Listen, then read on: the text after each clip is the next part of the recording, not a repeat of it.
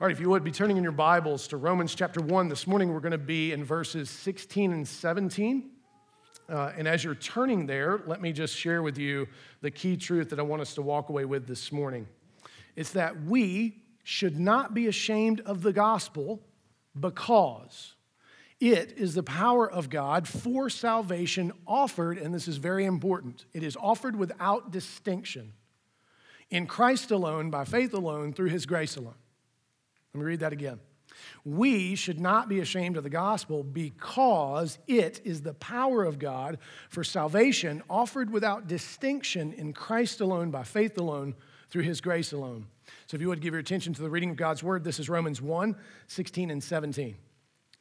For I am not ashamed of the gospel, for it is the power of God for salvation to everyone who believes, to the Jew first, and also to the Greek. For in it, the righteousness of God is revealed from faith for faith, as it is written, the righteous shall live by faith. This is the word of the Lord. Thanks be to God. As we step into this, we, we cannot forget the context, the circumstance. It's a church divided, a church that was trying to say God loves one group more than he loves the other based on some sort of circumstance. The Jews were leaning on historicity. We were the chosen ones. We, you, there is no you without us. So you owe us homage. We are the first. And then the Gentiles, and it's very important that we keep in mind, Gentile and Greek are synonymous, both mean not Jew, and would have included many tongues, tribes, and nations. So it was a broad ethnic racial group under a big categorical umbrella. They said, Well, if you're so chosen, why'd you get kicked out? And it got turned over to us. May we remind you from your very own text that it is the older who will serve the younger. Yes, we're new, but we're favored. And so it was a divided church along lines that were patently unbiblical. And so Paul was trying to step into this to heal it with the power of the gospel, right? That, that he was eh, desirous of this church eh, having its glory restored. He wasn't calling for God to lay it to waste and call it Ichabod. He wanted it healed.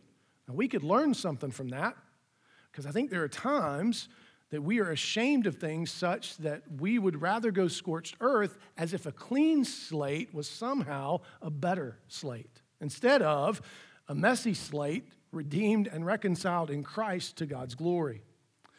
And so, the question that I have for us as we start this is what aspects of Christianity are you ashamed of?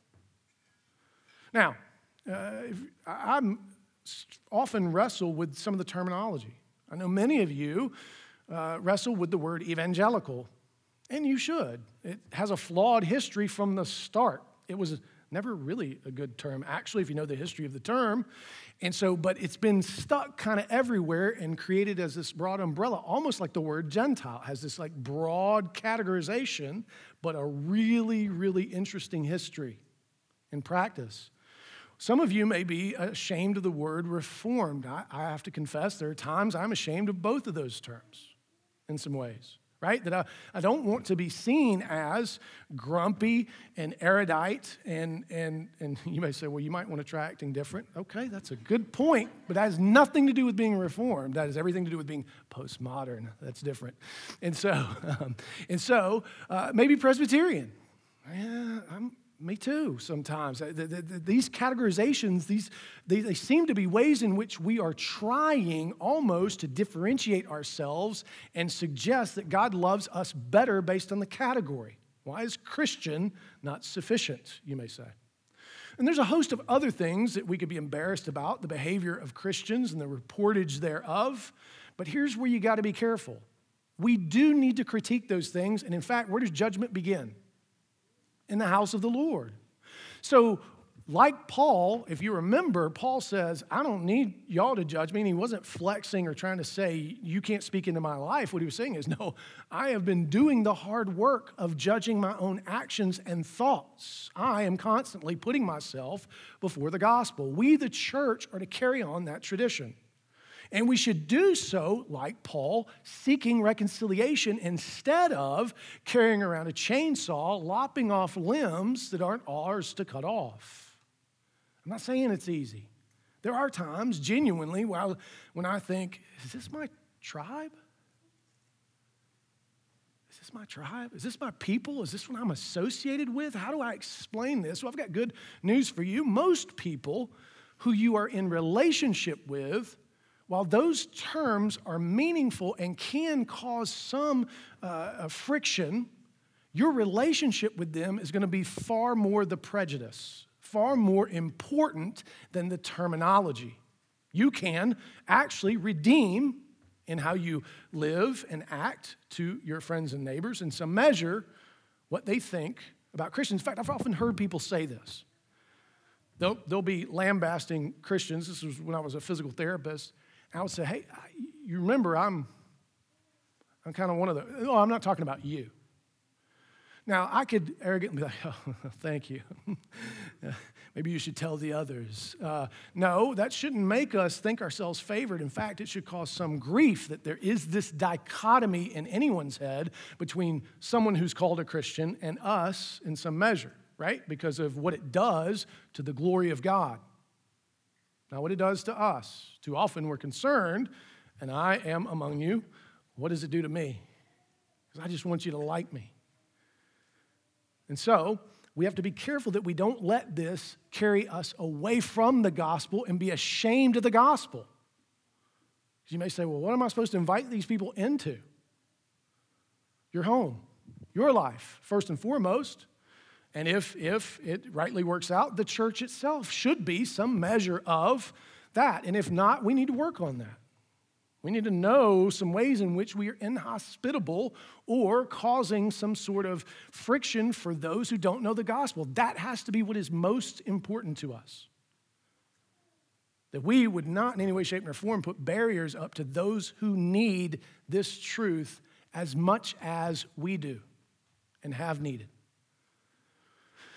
So it's important that we, like Paul, be eager to share because when he says here, for, I am not ashamed of the gospel, that for is therefore something. And he's just said, I can't wait to come share this with you. And the reason he can't wait to come share it, and you got to think about this for a second. How many of you, uh, when you hear you've got a ruckus going on in your family or between neighbors or between friends, you say, I need to get in the middle of that. I need to insert myself in the middle of this, get triangulated, and maybe even have them stop being mad at each other and now get mad at me. That would be great. Paul is taking a great risk here. Remember, he didn't plant this church, they don't know him as that authority. He also has never met them. So he's got no relational capital personally with them. And yet he comes in and says, Listen, I am an apostle, not as a flex, but as, as he is chosen in humility, saying, I want to help you. I want to see this glorious picture of Revelation 7 held together for the glory of God, your joy, and for the life of the world. I am eager because it doesn't depend on me, and it doesn't depend on you. It depends on the power of the gospel of Jesus Christ. So that's good news to us, right?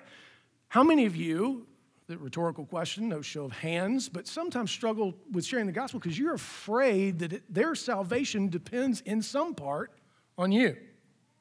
Either you got to get the word so right that if you mess this up, they're never, they're going to be eternally condemned because you didn't get it right. Let me remind you of the Samaritan woman at the well who would have gotten a D minus in any decent evangelism class at any Bible college in America because she went, had the audacity to say to her friends and neighbors, Y'all should, I don't know if this is the guy or not, but really, you ought to come hear him talk.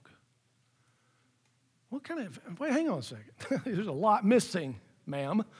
But yet, yet, she is in Scripture as an exemplar.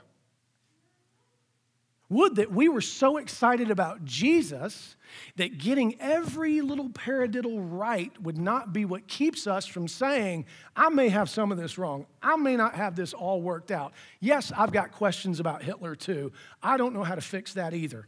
But you need to hear what this guy has to say because shame and guilt will kill you.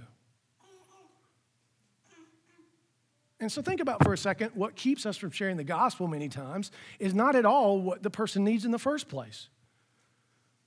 granted, I, I get it. Like most, we're all afraid of the, the question of evil, right? And the Hitler, like, which has now become known as the Nazi fallacy. You can't invoke that uh, as a, a, charge against someone else, right? Uh, because it's been so abused and misused that it is almost without any sort of meaning. But it's like the one thing we are fearful of is how do you answer Stalin, Hitler, um, uh, any, of, any of the major dictators that have killed lots and lots of people? Does that really matter to someone, a friend or a neighbor who doesn't know Jesus, whose marriage is coming apart at the seams?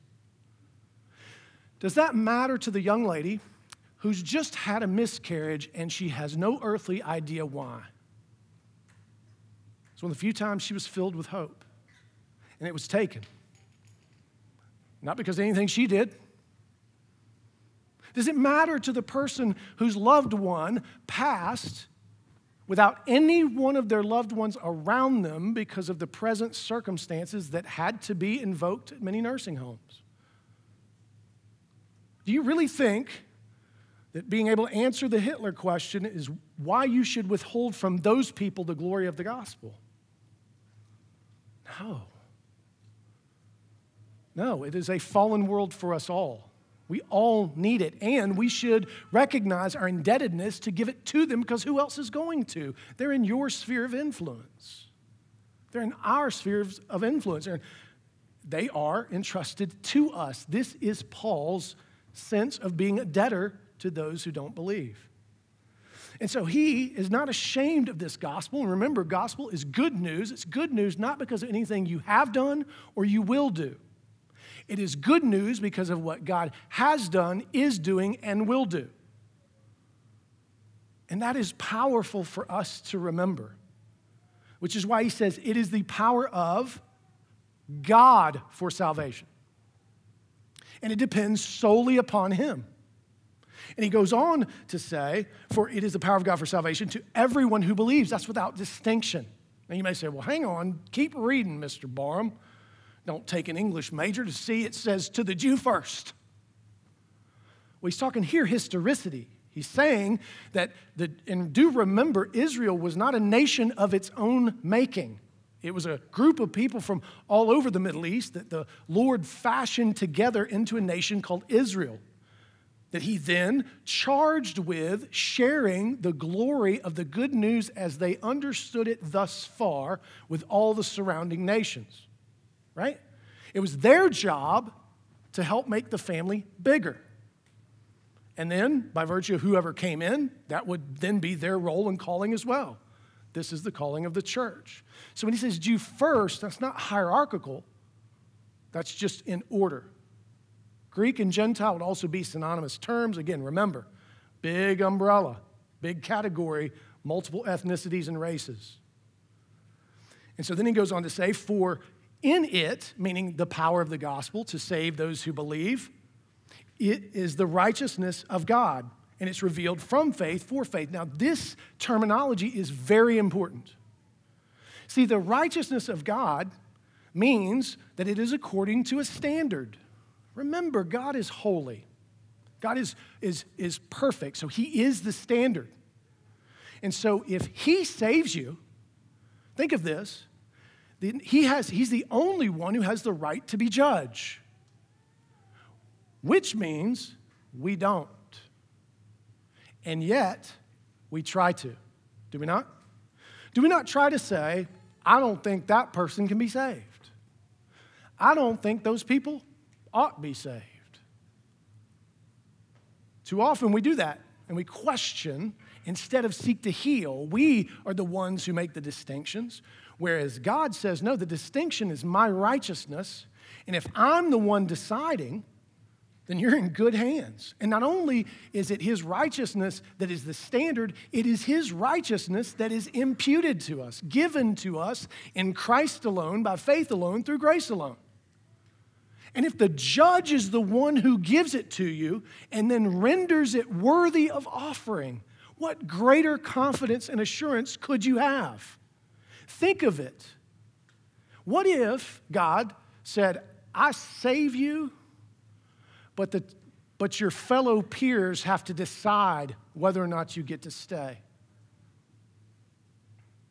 What kind of circumstance would that be? Think of how, the, how drunk with power we would become with each other. Think of how many eyes would be put out. Or let's say the world got to choose. Or let's say some other source in the universe got to choose. See, that is not comforting. It is a very comforting thing that the one who says, I am the standard, I am the judge, you have been granted the standard in Christ. You can now, as we read in our benediction every week, can stand before me in grace. We're not being saved from God, we're being saved to God because of his righteousness. It says, and this is a complex phrase, it says, from faith by faith. So it's essentially saying that it was God's faithfulness. Do remember all of his promises to redeem and save are yes and amen in Jesus.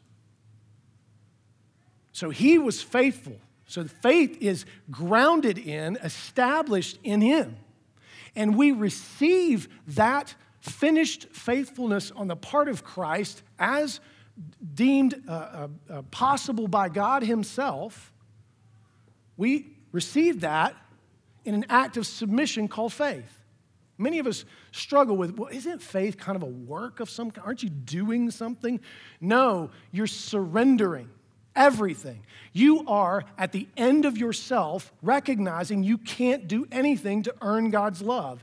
We struggle with this because it's still true, as the text is going to tell us, even in our sanctification. You do know that even in sanctification, you do not vary God's love for you. Did you know that?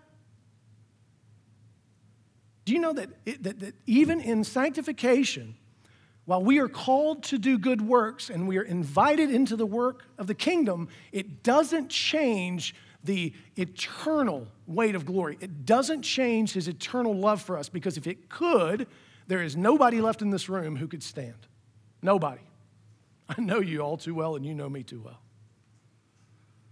Praise be to God that it is from faith and, and to faith, and that that is the truth of the Christian life until Christ comes home and, and brings to full fruition what is already true in him a finished work.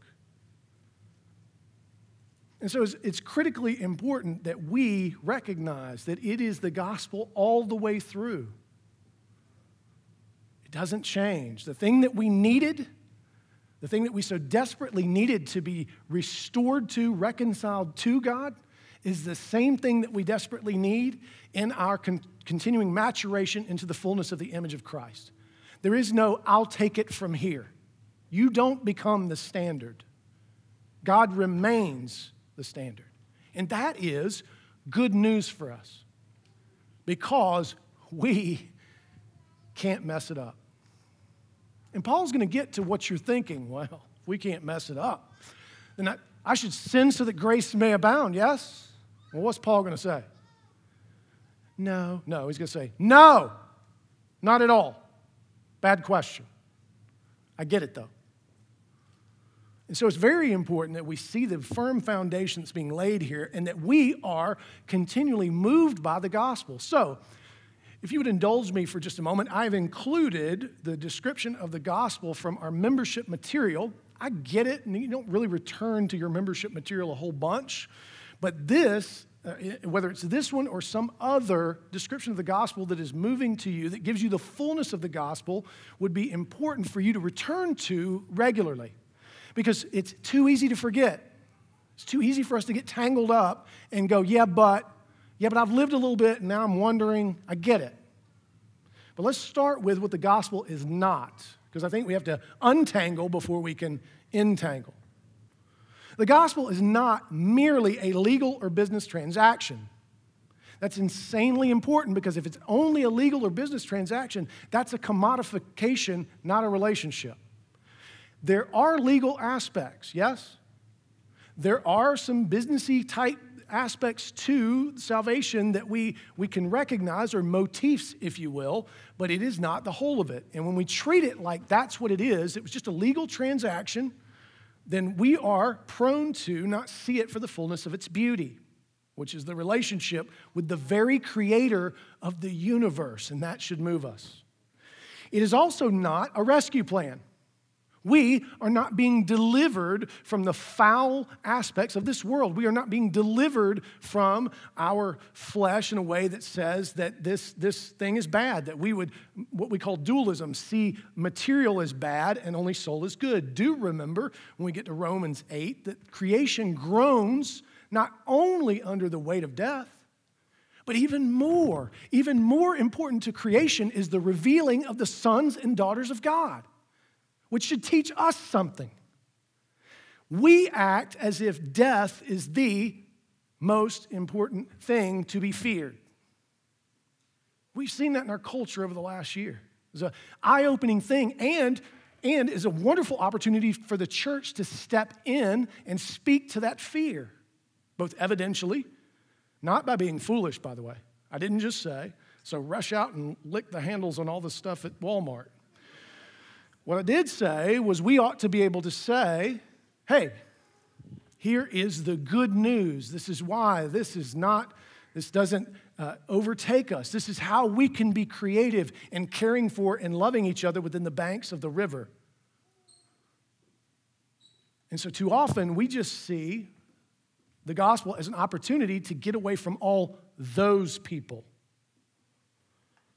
And then it's not something we do, it's only what God does. It's not just the movement from rebel to righteous related to a single historical moment in time. This has been one of the more devastating aspects, uh, I, I, would say, as far as like you hear someone's testimony, you hear that road to Damascus experience, and you're scratching your head going, well, I must not be saved because I ain't gone through nothing crazy like that. I mean, I ain't seen no visions. I ain't been knocked down. I ain't been blind for a while. You know, I, I, maybe I need to run out and sin a little bit so my salvation will seem shinier to me. Almost like you're, you're a teenage Quaker who's being cut loose for the weekend, only to come back and respect the horse and buggy stuff. That's not what it is. That's not what it is meant to be for us. In fact, it is not a single moment in time. Salvation is the whole of your story. It is from justification through to your glorification. It is an ongoing process. It is not dictated by the experience on the front end. In fact, I, I myself have often quit sharing my own story because it becomes too much the focus. Because it almost seems like, man, God must really like you, or God must have really needed you to come looking for you because you were horrible. That's not the point at all. Susan has never known a day in her life where God didn't love her. Sometimes I covet that. I got to be honest with you. And then there are times where she wonders, I'm sure, why didn't I have a crazy story like Cameron's, an encounter with God that'll stick with you? But that's not the point. So we got to make sure that we don't reduce the gospel to these things. It's also, uh, it's not the work of Jesus apart from God or the Spirit. It's a Trinitarian work. It's very important that we see it takes the fullness of the Trinity to accomplish. Jesus is not rescuing us from this mean old angry God who's a cosmic killjoy. Even the oft quoted, Jesus saves sinners, is far too shorthand for the gospel. It's limited, it doesn't communicate its fullness. I'm glad that he does save sinners, but if that's where we stay, we, then we don't understand the power of the resurrection to set us free to walk in newness of life, right? And then while each of these elements of, uh, of truth has elements of truth, they are not the whole truth. The gospel is the power of God for the total salvation of everyone who believes and the restoration of all things, and this is important, on a cosmic scale. We're stewards not just of ourselves, but of creation itself, and should leverage it, use it, improve it, be creative with it as part of the declaration of the fullness of the gospel. And it goes on. More fully, God the Creator has acted according to his will to deliver us, his created sons and daughters, from our sins and restore us to him. He did this by sending his son, Jesus Christ, who gave his life on the cross for the sins of his people, satisfying God's wrath towards sin. Jesus was then raised from the dead to grant us newness of life in the resurrection. He's ascended to heaven where he continues to intercede for us, and he's coming again to make all things new and glorious. In summary, you are not being saved from God, but you're being saved to God. He has pursued you in Christ so that you may dwell and be blessed by his presence for all eternity. This is what we are supposed to be practicing for in worship. Now you may say, whoa, whoa, whoa, whoa. Did you just say we're going to have to listen to you talk for an eternity? No. I got good news. The speaker is going to change out and just be Jesus. And he's just going to radiate, and that's going to be plenty for us. And if you wait only until then to appreciate the fullness thereof, I think you are going to suffer some manner of immature loss in that sense. Would that we would recognize that God promised that when his people gather together, no matter how messy it is, no matter how many rows there are, no matter how many feet apart, no matter how much of your face is covered, no matter how weird the whole thing is, no matter the parquet dance floor that hadn't seen a good dance in about a year. He gathers. Does that move you at all? Do you come expectant to receive from His Word? Do you recognize how important it is to be here for the call to worship? That that's just not some arbitrary scripture that we picked out of thin air, that it actually is God saying, Gather because I am near. You understand that we work very hard to make sure you've heard the gospel before I can get up here and mess it up. Either by failing to say it rightly or going on too long, which I kind of did in that first service. I got excited. We got no backstop on this one. I'm used to doing three services. Y'all are getting one and a half. Let's just be honest. But he speaks to us through His Word. This is why we call and respond. You may be thinking, why do we read all that stuff? Well, because you're not an audience. We are participating in practicing for the new heavens, new earth. And so we should make sure that we're listening and participating, right? That remember, it is our job to lean in and listen what we see from the gospel, what we see in the parables, is how Jesus would decenter folks. It is not incumbent upon everybody else to make sure you have everything you need in order to be able to rightly hear. Do you know that this is the good news? We should come expecting because of the power of the gospel, not the weakness of the men and women who participate up here. And so he goes on to say, he is, uh, uh, it is critical to keep in view that salvation is not only about what you don't do, but more about what you do or how you live in freedom in Christ. This is very important. You might say, I've had a pretty good week. I didn't kill anybody this week, which begs questions about previous weeks, of course.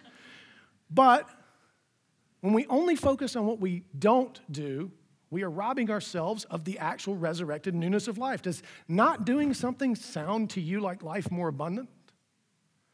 It's what we actively engage in because we recognize we, we have our antennas up, our eyes open for unbelievers who the Lord has entrusted to us in our spheres of influence, to whom we are indebted to give the gospel. And not just in verbiage, by the way. Sometimes it looks completely different than words, but eventually, to be the gospel, you got to get to Jesus and God the Father and the Holy Spirit. But too often we want to jump, we want to get it out of the way instead of being a relationship over the long haul as God has been with us. We're looking for the quick hit instead of the long obedience in the same direction. Jesus came to grant God's children life more abundant. The glorious salvation includes past, present, and future realities known as justification slash adoption, sanctification, and glorification. The gospel brings us all the way home to dwell with and enjoy God for eternity and ensures us of God's love uh, for us, giving us peace and joy as the Holy Spirit guides us in grace and perseverance. This is not just good news, it is great news. And we should start acting like it. We should start living like it. Right?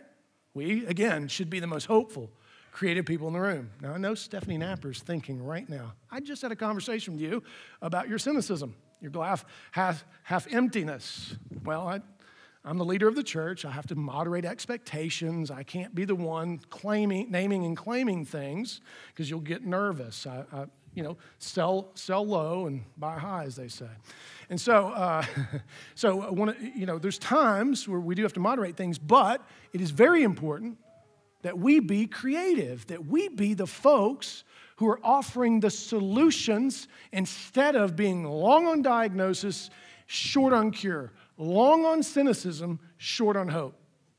Now, that doesn't happen just by saying it. You have to fight for it because the other comes natural, right? We're all naturally, in some way, cynical, or naturally, in some way, uh, speak negatively of things, even the hopeful, like Stephanie. And so it's very important that we be framed and shaped by the gospel so as that when we go to give it to somebody, go to share it with them, there's no dissonance. They're not looking at you going, wait, I don't see at all what you're talking about. I hear the words, but I don't see it.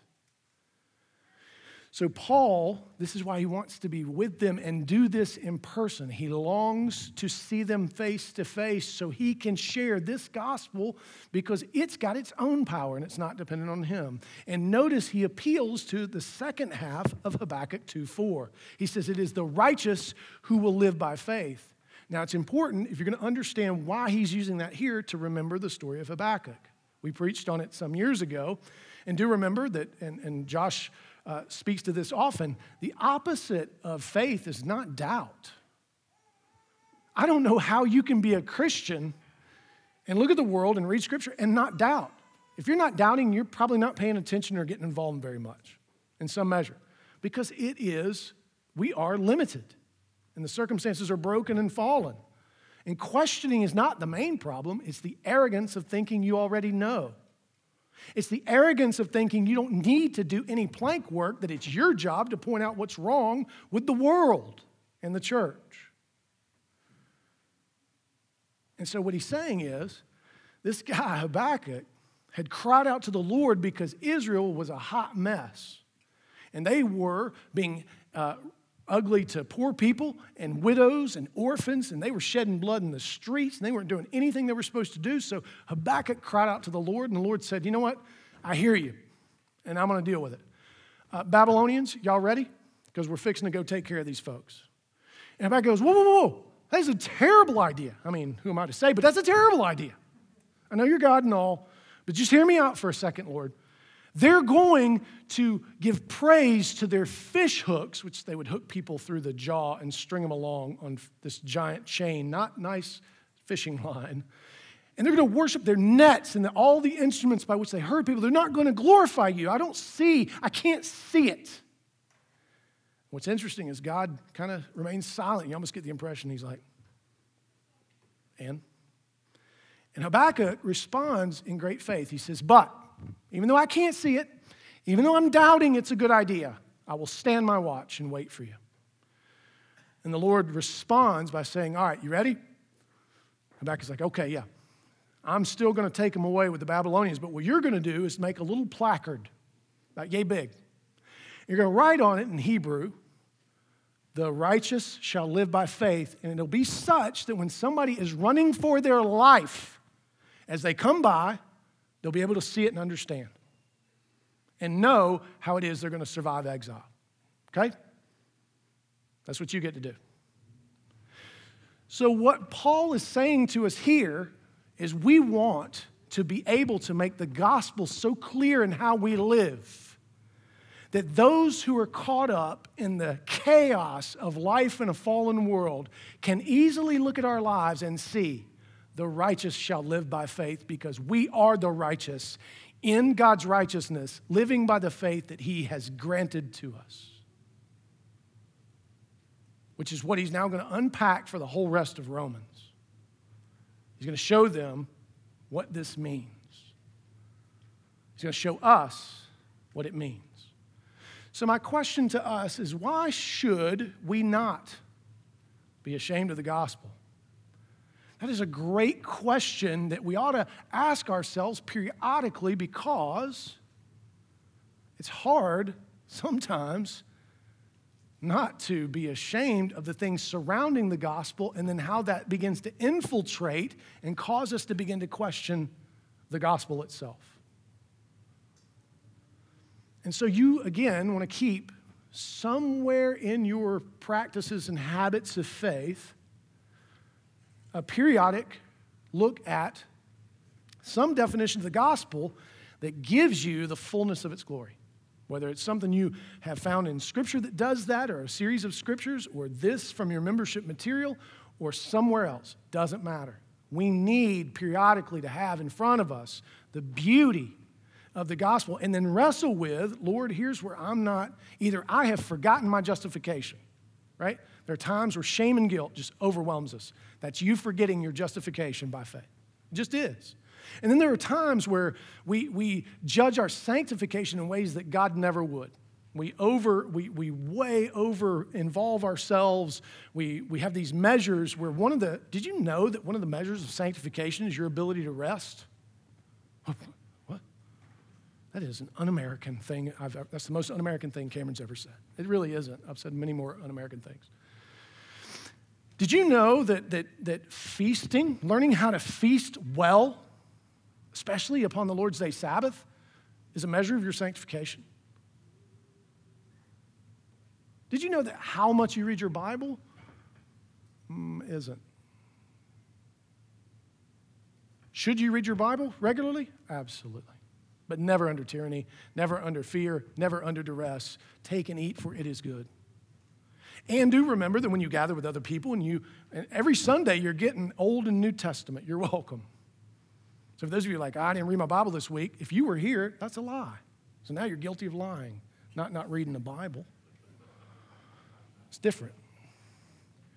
But we should not be ashamed of the gospel because Jesus wasn't ashamed of us. Jesus is still, and I know we've tried real hard, he's still not ashamed of us. You know how I know? Because he intercedes for us. You know how else I know? Because the church is still here. You know how else I know? Because he offers us this table. Because he knows that we need it on a regular basis. He knows that we need our faith nourished. If we're going to be debtors to the people around us, if we're going to be debtors to those who need the gospel, we have to be eh, eh, nourished and built up in the power of the Spirit. We have to be reminded of what Jesus has done for us. We have to have some tangible way. This is the word made visible. These, these things help us along the way to recognize that it's not just, we don't have just a knowledge problem, that it's not some disembodied thing. No, this is an embodied reality. This is a gift that He's given to us. And so, would you, as we take together as family this morning, be considering first and foremost that Jesus, He wasn't ashamed of you, and He's still not. He's still not. And I know that's, I, am ashamed of a lot of things, but Jesus isn't. And, he, and it's not that we are now free to do what we want. No, that's to set us free from the shackles of the thing that we are ashamed of. And when you receive uh, the, the cup, would you consider, meditate on the fact that you are filled with a newness of life that empowers you to walk in the power of the resurrection in the fullness of life so that that can be given away? You are filled up so as to pour out.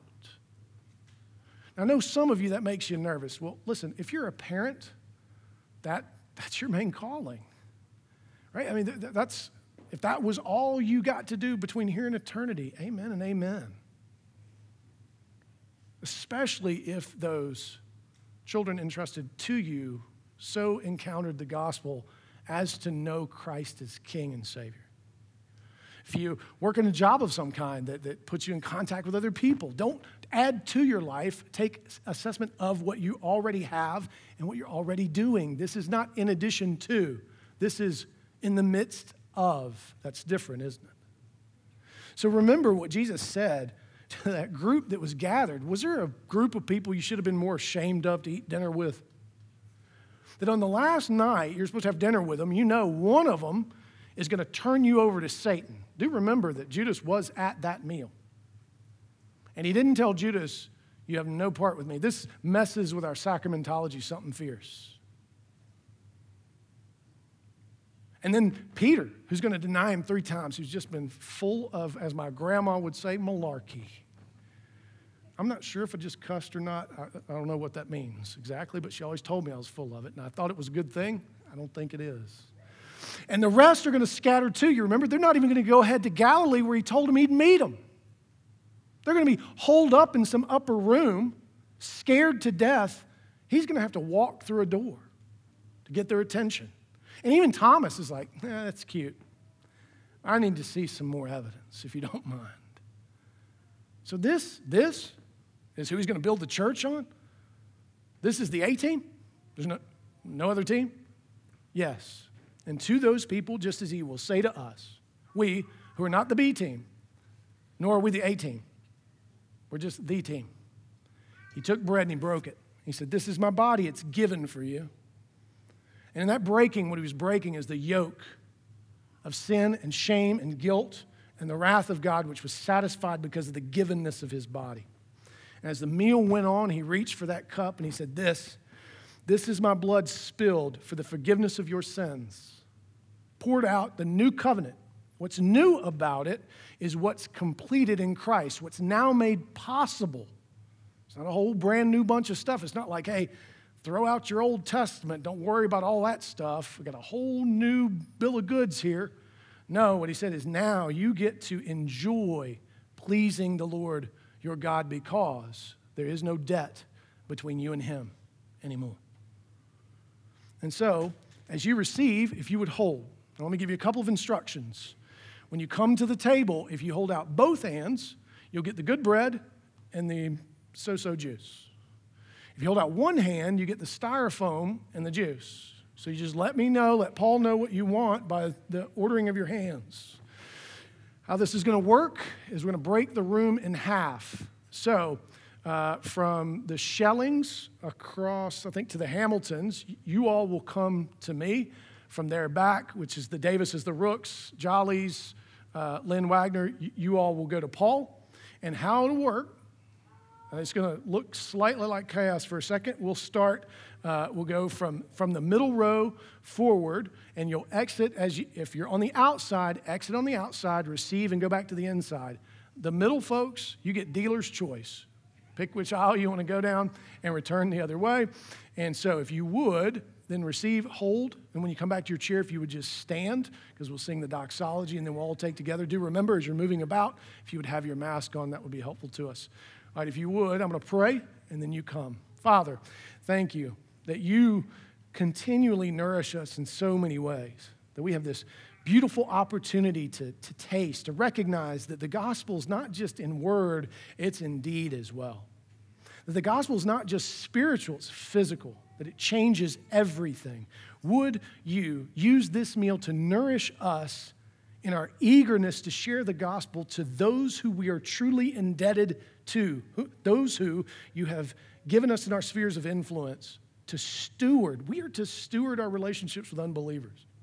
Help us do that out of the beauty and power of the gospel instead of trying to do it in our own strength and foolishness and sinfulness. Remind us of who and whose we are in this meal. In Christ's name, amen.